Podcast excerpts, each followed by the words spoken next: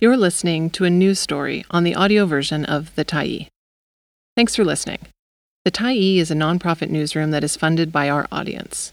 So, if you appreciate this article and you'd like to help us do more, head on over to support.thetyee.ca and become a Tyee builder. You choose the amount to give, and you can cancel anytime. Sim's controversial comms director out after just 3 months. By Jen St. Denis, November 8, 2023.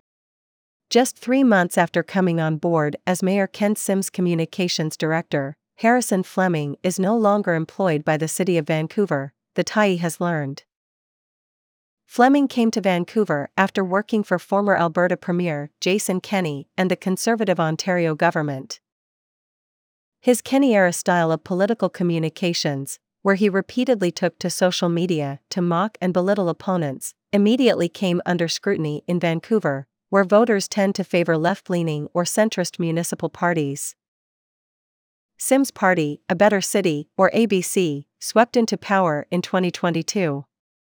The party has focused on supporting business, hiring more police officers to address crime and safety concerns, and reducing regulations to get housing built faster.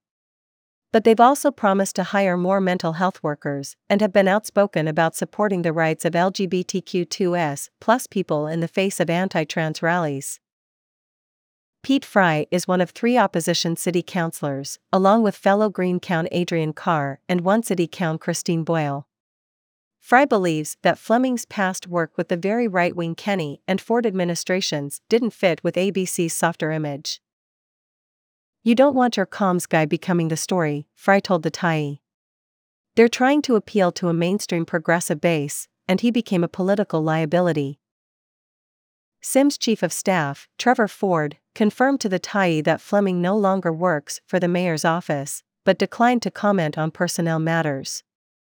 Fleming did not respond to requests for comment sent by text message and voicemail. Not only did Fleming's past social media behavior come under scrutiny, but Sim also filed a code of conduct complaint against Boyle for comments her party made about Fleming's style of communications when he worked for Kenney.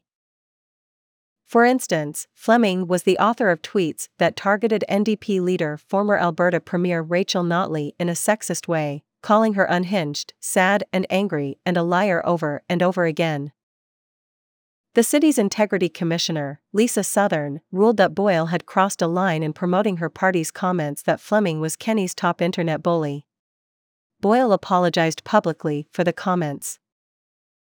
"It was a little out of line," Fry said of one city's comments, especially because the city's code of conduct has special protections for city staffers. "But that said, I think it's fair game to make comments reflecting on someone's track record." While Sim won the complaint, it came just days after a previous code of conduct ruling, also filed by Sim against Boyle, that targeted comments she made about an in-camera vote regarding ABC's decision to do away with the city's living wage program. Boyle had given several media interviews after the decision had become public, based on legal advice she'd gotten from the city.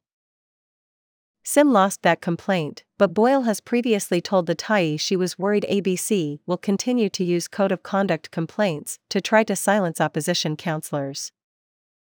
Fry said the living wage complaint was particularly insidious because Sim rejected an attempt to mediate that complaint and bring it to a close.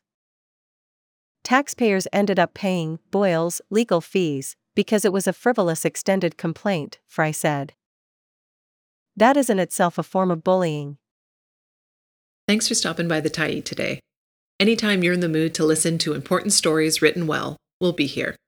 And if you'd like to keep independent media going strong, head over to thetyee.ca and click on the Support Us button to pitch in.